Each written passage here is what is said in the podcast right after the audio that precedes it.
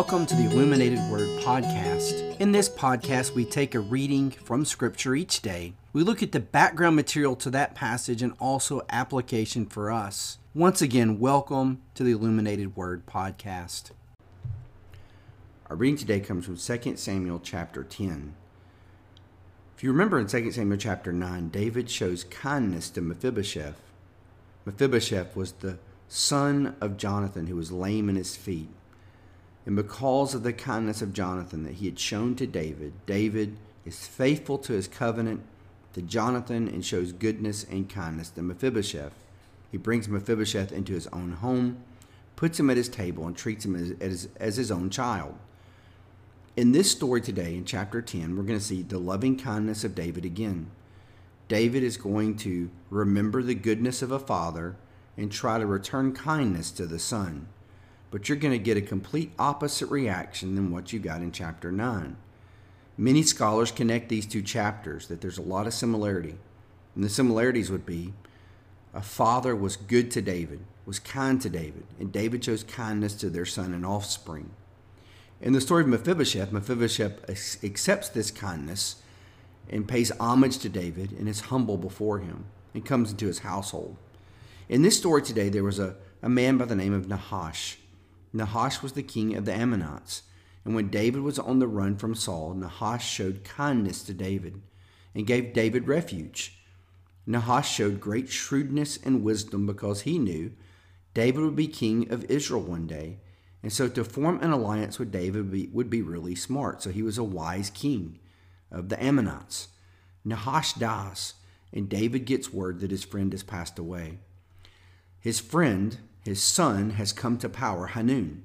So Nahash's son Nahun is now, Hanun is the, the king of Ammonites.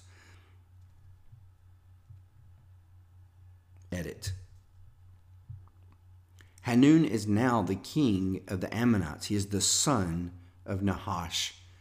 So David wants to show kindness to this son because of the goodness of his father Nahash.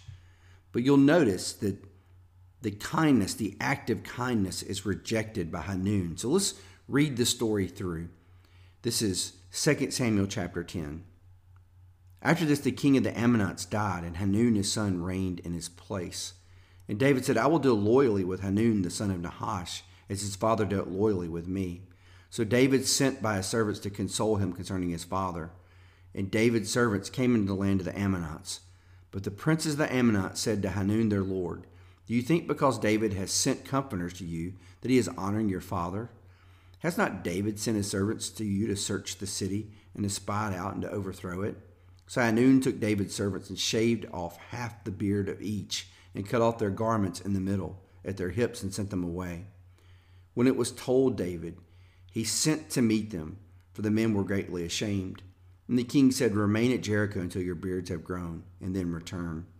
When the Ammonites saw what that they had become a stench to David, the Ammonites sent and hired the Syrians of Beth Rehob and the Syrians of Zobah, 20,000 foot soldiers, and the king Maacah with 1,000 men, and the men of Tob, 12,000 men. And when David heard of it, he sent Joab and all the hosts of the mighty men. And the Ammonites came out and drew up in battle array at the entrance of the gate. And the Syrians of Zobah and Rehob and the men of Tob and Maacah were by themselves in the open country. When Joab saw that the battle was set against him, both in front and in the rear, he chose some of the best men of Israel and arrayed them against the Syrians. The rest of his men he put in the charge of Abishai, his brother, and he arrayed them against the Ammonites. And he said, If the Syrians are too strong for me, then you shall help me. But the Ammonites are too strong for you, then I will come and help you. Be of good courage, and let us be courageous for our people and for their cities and for our cities of God. And may the Lord do what seems good to him. So Joab and the people who were with him drew near to the battle against the Syrians, and they fled before them. And when the Ammonites saw that the Syrians had fled, they likewise fled before Abishai and entered the city. Then Joab returned from fighting against the Ammonites and came to Jerusalem. But when the Syrians saw that they had been defeated by Israel, they gathered themselves together. And Hadadezer sent and brought out the Syrians who were beyond the Euphrates. They came to Helam with Shobach, the commander of the army of Hadadezer, at their head. And when it was told David, he gathered all Israel together and crossed the Jordan and came to Helam. The Syrians arrayed themselves against David and fought with him. And the Syrians fled before Israel, and David killed the Syrians, the men of 700 chariots and 40,000 horsemen, and wounded Shobach, the commander of their army, so that he died there. And when all the kings who were servants of Hadadezer saw that they had been defeated by Israel, they made peace with Israel and became subject to them. So the Syrians were afraid to save the Ammonites anymore. So you notice the intrigue of this story. David sends ambassadors and emissaries uh, to the king of the Ammonites. He sends them to Hanun to comfort Hanun. And then the princes confer with Hanun and say, you know what? This David guy can't be trusted. This is not some act of kindness. He is scoping out the city. These guys are spies, and we need to treat them and we need to dishonor them. Now, contrast this for just a minute in two ways. First of all, Nahash, the father of Hanun, shows wisdom in dealing with David. He knows what he's up against. And Hanun does not show the same wisdom and foresight. He makes a grave mistake that will change the balance of power in the area for a long time. He listens to his advisors and gets really bad advice. But before too hard on Hanun and those princes, just think for a minute. There's a little bit of truth to what they're saying. Think back how that Joab has been such a loose cannon. Joab, who is the nephew of David, has killed Abner. And then Ishbosheth was also killed, even though David willed that he would not be killed. And so maybe word has gotten out to people that David sheds crocodile tears. Now, it seems like David will say, Well, don't kill this person or don't treat this person horribly. And then that person is killed. Then David weeps over it, but then does nothing to the person that perpetrated the crime in the cases of people like Joab. So there is some truth to this. Also, notice in contrast the reaction of Hanun to that of Mephibosheth. Hanun rejects the kindness of David, he rejects it totally. And so we see they dishonor the ambassadors David sends. They cut off half their beards and uh, tear off half their garments. They embarrass them, is what they're doing. Now, people really don't know why they do this. This must be some ancient practice of shaving off a man's beard. A man's beard was something that showed his masculinity. So they're, they're disrespecting their masculinity. And David hears about it and says, Listen, you guys just hang out in Jericho. You know, Jericho had been destroyed by Joshua. It was a, a small settlement at that town, it was sparsely populated. So David tells these men, these emissaries, just stay here till your beard grows back because he doesn't want them to be embarrassed in front of their countrymen.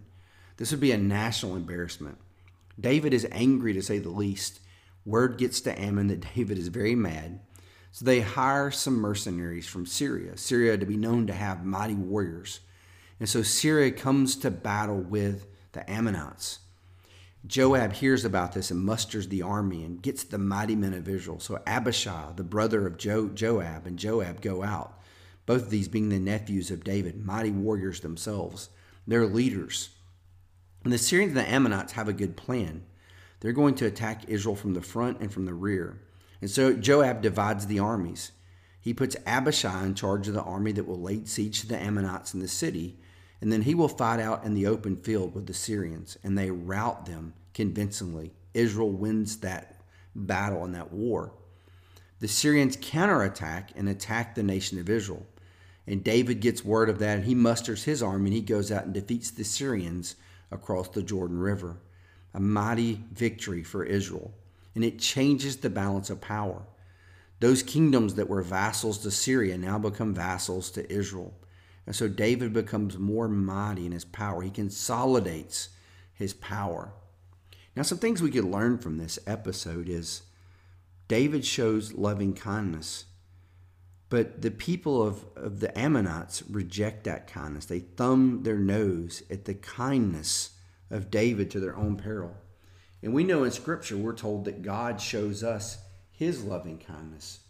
God shows us kindness even though we don't deserve it. Think back to Romans chapter 2, where we read it says, Do you presume or despise the riches of God's kindness and forbearance and patience, not knowing that God's kindness is meant to lead you to repentance?